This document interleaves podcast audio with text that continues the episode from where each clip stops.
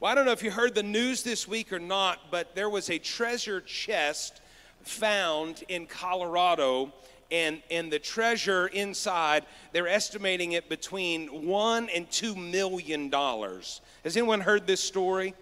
Okay, this is a true story. There was this author uh, by the name of Forrest Fenn and over 10 years ago, he loaded up this treasure chest with some gold coins, very rare, some artifacts, and he, he hid it in Colorado. And then in his writings, he would drop little hints here and there, okay? And uh, he actually wrote a book called The Thrill of the Chase.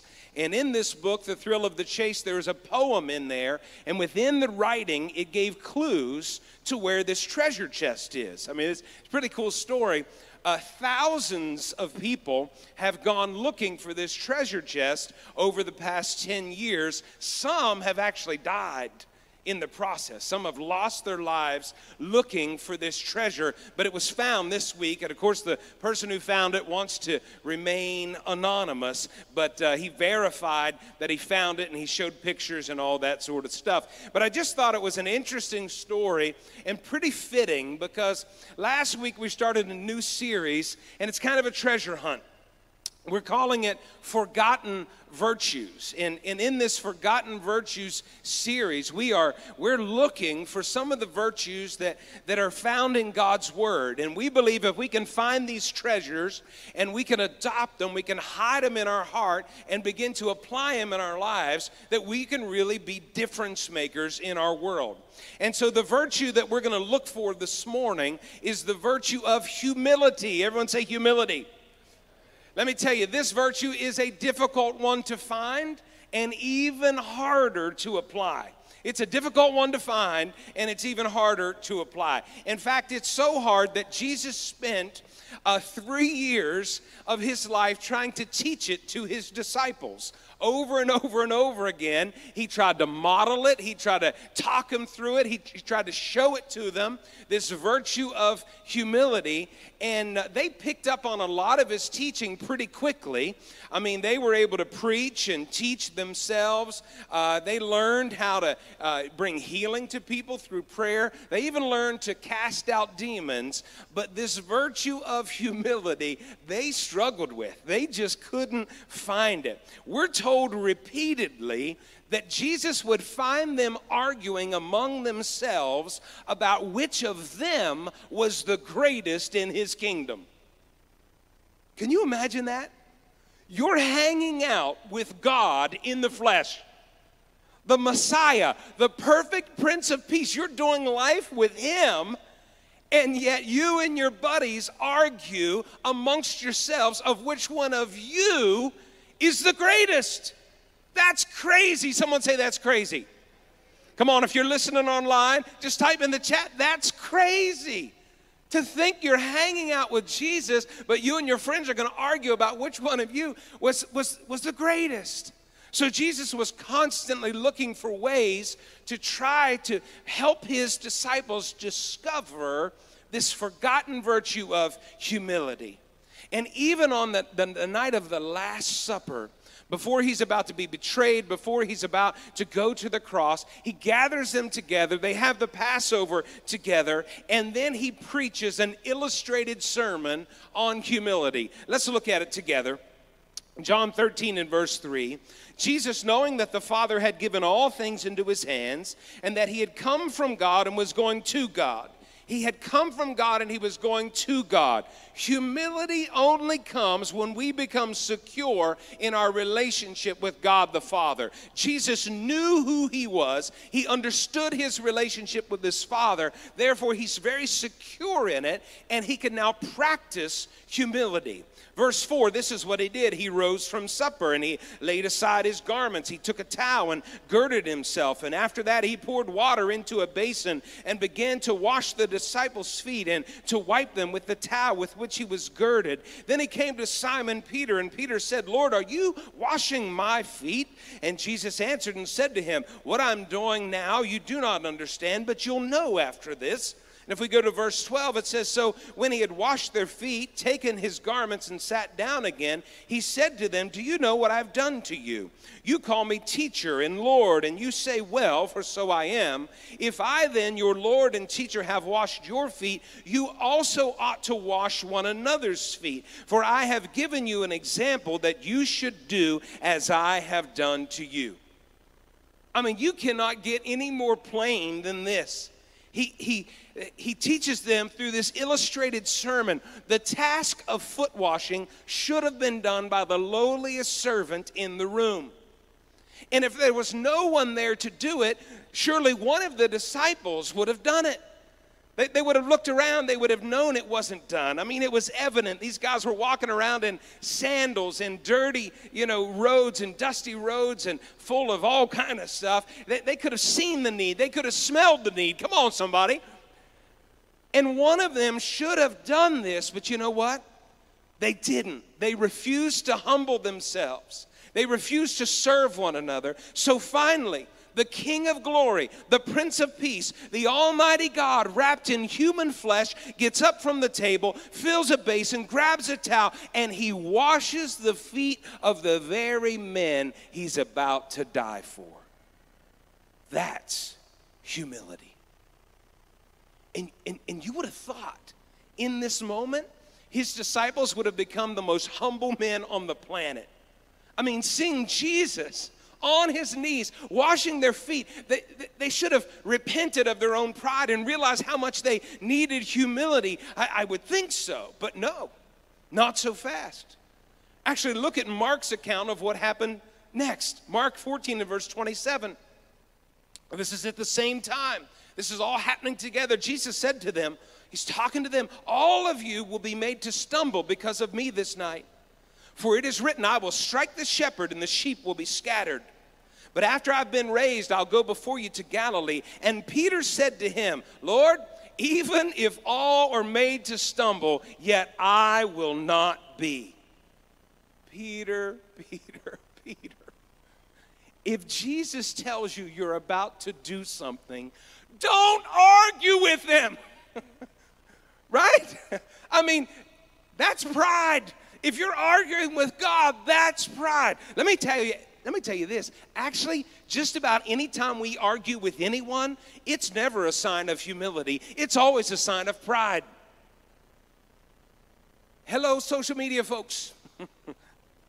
Anytime we argue with people, it's never a sign of humility.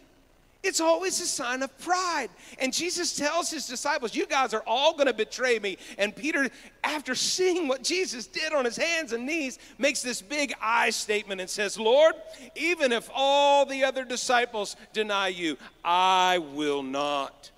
Look at verse 30. Jesus said to him, Assuredly, I say to you, Peter, that today, even this night, before the rooster crows twice, you will deny me three times. But he, Peter, spoke more vehemently, saying, If I have to die with you, I will not deny you. And then pride, because it's contagious, pride is contagious, they all jump in and they all said likewise. This is so unreal to me. Like Jesus has just modeled humility to them. He just told them they're all going to stumble. He means you're all going to abandon me. And they have the audacity to argue with Jesus. And you know what happens? That night, they all deny him. That night, they all fail. The forgotten virtue that we're searching for today is humility. But sometimes the best way to find humility is to first stumble over pride. I don't like it, but it's true. Sometimes the best way to find humility is to first stumble over our own pride. You know, sometimes pride is easy to spot. We don't have to raise any hands or look around this morning, okay? Just look straight at me, and no one will know you're thinking this about your neighbor. But we all know people in our lives who are openly arrogant. Like they think the hymn, How Great Thou Art, is written about them. Come on, somebody. We all, we all like, I'm flabbergasted sometimes. I'll hear people talk and they'll, they'll just flat out tell you how great they are at something, or they'll, they'll talk about how good looking they are, or handsome, or pretty, or how much money they have, or their status. And I'm sitting here thinking, do you not even hear the words of your own mouth? Just nod if you know someone like that. Just, just nod. We all know people like that, right? And so their pride is, I mean, it's out there in the open. It's easy to see. But some of us, some of us, we are really, really good at wearing the mask of humility. A mask. some of us fake it. Some of us pride ourselves on uh, hiding our pride. Over the years, I've met some folks who seem the most humble on the outside, but if you begin to peel back some layers, you, you'll find out there's a lot of pride on the inside of there. Do you know why? Because we all have it. All of us. It's part of our flesh nature. We all struggle with pride and therefore we got to be really really intentional like those guys going to colorado and, and searching out for those treasures we got to be intentional like that we got to pursue humility I've heard humility defined in many ways. In fact, I've heard lots of really, really good definitions of the word, but a few that stick out to me are these. Number one is humility is where I end and God begins. Humility is where I end and God begins. It's, it's as simple as having that daily consciousness of kind of the what would Jesus do, right? Like as I'm doing my life and I'm at work, I'm, I'm thinking about that um, is I'm at the dinner table with my family or I'm at practice on a sports team. I, I'm thinking, how would Jesus respond to this? What would Jesus say? What would Jesus think about this? It, it's where I end and God begins. Another definition of humility is this humility is not thinking less of yourself, it's thinking about yourself less. Humility is not thinking less of yourself, it's thinking about yourselves less. Uh, let me explain it this way humility is not hating ourselves, it's not self loathing. That's not healthy and it's not biblical, okay? But what humility is, is intentionally thinking less about ourselves. I don't know if you realize this or not, but our default position of thought is to think about me. right? Like as soon as we wake up in the morning, we start thinking about our coffee. Come on, come on, see some hands. We need some interaction here. We start thinking about our coffee, our breakfast, our Pop Tarts, what we're gonna wear. I mean, and then for the rest of the day, we just think about ourselves. And so humility is being really, really intentional, not to put ourselves down, not to hate ourselves but to make ourselves think less about us. You know, here we are in a nation that's so divided. Do you know where unity comes from? Unity comes through humility. Unity comes through humility. Philippians chapter 2 and verse 5 says this Let this mind, let this way of thinking be in you, which was also in Christ Jesus, who being in the form of God did not consider it robbery to be equal with God, but made himself of no reputation, taking the form of a bondservant and coming in the likeness of men. Watch this now. And being found in appearance as a man, he humbled himself and became obedient to the point of death, even the death of the cross. If we're to find any unity, it's going to come when we follow the example of Jesus and we do things like washing each other's feet. Come on, I mean, how many would pay money, pay per view, President Trump and Nancy Pelosi washing each other's feet? Come on, I give a hundred dollars. I'll give. I, I, that'd be that'd be awesome. That would just be awesome. But I mean, the Master, Jesus, the Son of God, humbled himself even to the point of death on a cross. Unity will only come when we are humble people with humble hearts. Like instead of shouting one another down, what if we actually had conversations? Like instead of prioritizing the need to be right all the time, what if we actually work together for solutions? I know, I know, I'm dreaming. But even if we can't get the entire nation to do this, what if you and I practice humility in our marriages? At least we would have better marriages. What if you and I practice humility, you know, in our schools? At least we would have better schools. What if we practice humility in our families? At least we would have stronger families. Church, we live in a nation of about 330 million people. I realize that we might not be able to change the whole country, but instead of being overwhelmed by the darkness we see, why don't we change what we can? Why don't we start with our families, our workplaces, our sports teams, and our church? We may not be able to change the hearts of 330 million people, but we could change the hearts of, say, 1,200 people in a county of 30,000 people. Then we could start making a real difference right where we live. Come on, somebody. That is doable. That is absolutely doable. We can be the change that we're desiring to see. If we practice humility, we can be difference makers. Look at 1 Peter 1 5 with me. 1 Peter, uh, or, or chapter 5, I'm sorry, in verse 5. Likewise, you younger people, submit yourselves to your elders. I'm just going to sit here for 30 hours and wait for the amen on that. I didn't think that I didn't think that amen was coming, but it's in there. Likewise, you younger people, submit yourselves to your elders. That means don't go away to college, come home and tell mom and dad how stupid they are. Come on, somebody, say amen. Especially since they paid for it. Say a double amen. But then, wait, wait, older people, we're not off the hook. Yes, all of you. Someone say all of us. Be submissive to one another and be clothed with humility.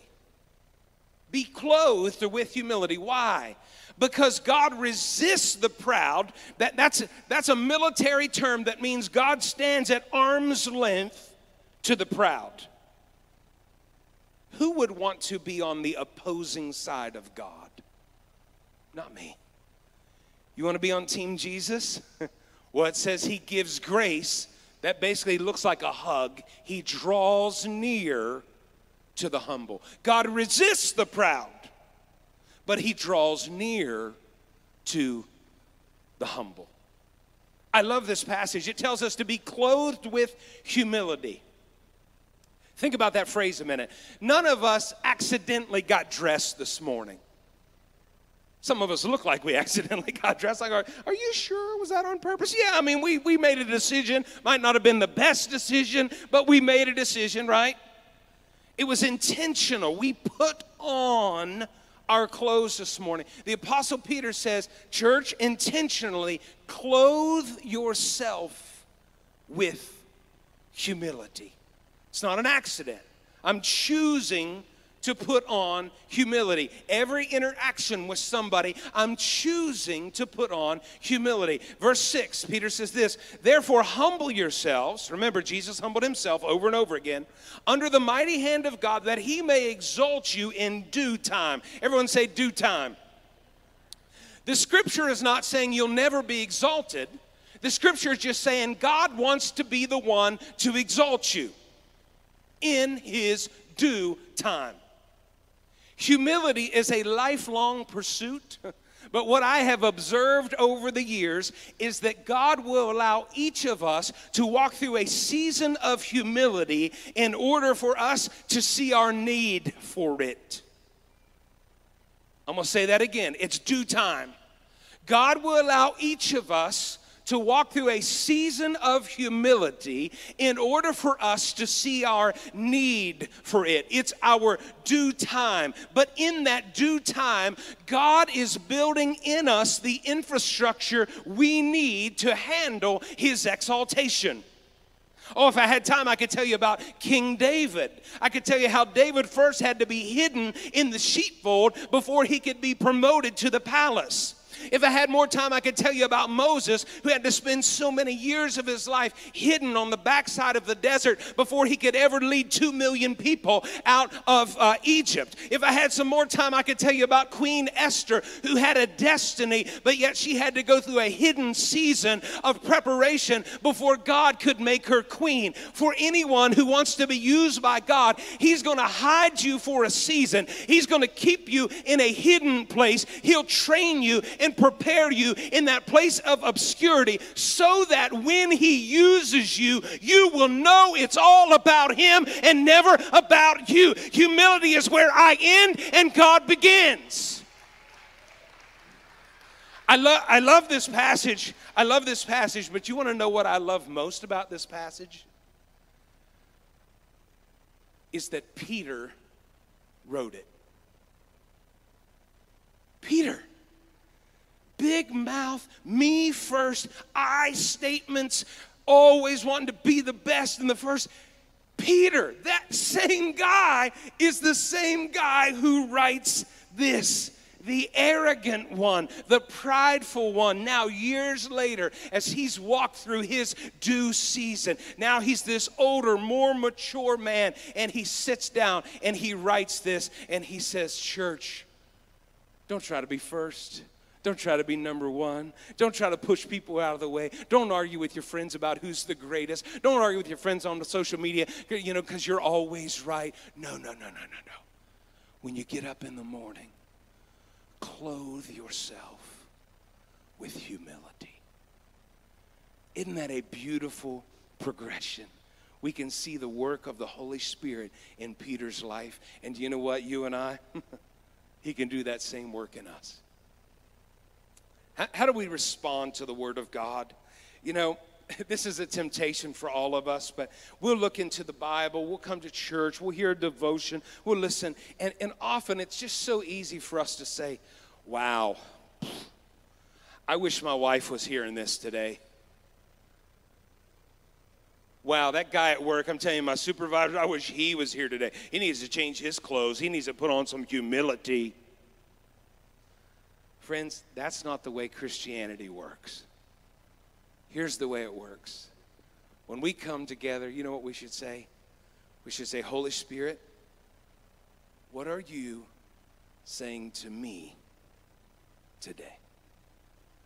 Don't try to apply God's word to everyone else before we apply it to our own hearts. Remember, Jesus did that little thing about saying, hey, don't try to get the speck of sawdust out of your neighbor's eye when you got a two by four sticking out of yours. Can you say amen? So today, it's not my desire that any of us leave here loathing our self pride. It's not my desire. But I do pray that each of us will realize there is this hidden treasure chest filled with forgotten virtues. Last week we, we looked at honor we looked at honor last week, and, and we're a culture without honor right now. Today we're looking at, at humility, it, and we can see this virtue so clearly, so plainly modeled in the life of Jesus. And if we want to be difference makers in the world, we're going to search hard after those virtues, and we're going to begin to model them in our lives. Stay seated, but let's just pray together this morning. Father, we come to you today, and we recognize that pride lives within each of us. And as we look to Jesus, our Savior, we, we see a beautiful example of his humility, humbling himself even to the point of death. God, as we look around our country, we see the results of ugly pride, a pride that encourages us to slander and even hate and kill one another. Lord, we ask for your help today. Help us look unto Jesus, our servant King and become those people who lead with humility. Humility to serve our families, our church, and our community. Help us to be people that clothe ourselves with the humility of Christ. And it's in Jesus' name we pray. Everybody said,